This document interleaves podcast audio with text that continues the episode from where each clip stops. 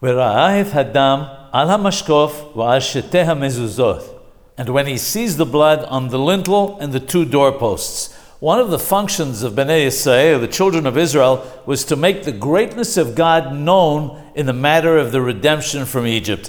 That is why the commandment of the Korban Pesach, the Paschal sacrifice, contained instructions to do publicly certain things that would go against Paro, against Pharaoh.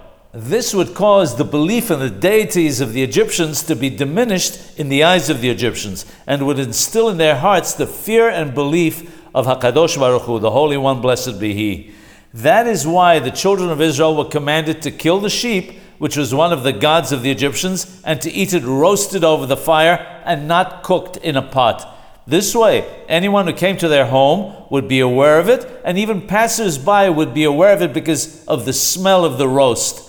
Another example is that they had to smear the blood on the lintels and the doorposts, which are also open places. In this way, they made known the impotence of the Egyptian gods and the greatness of the God of Israel.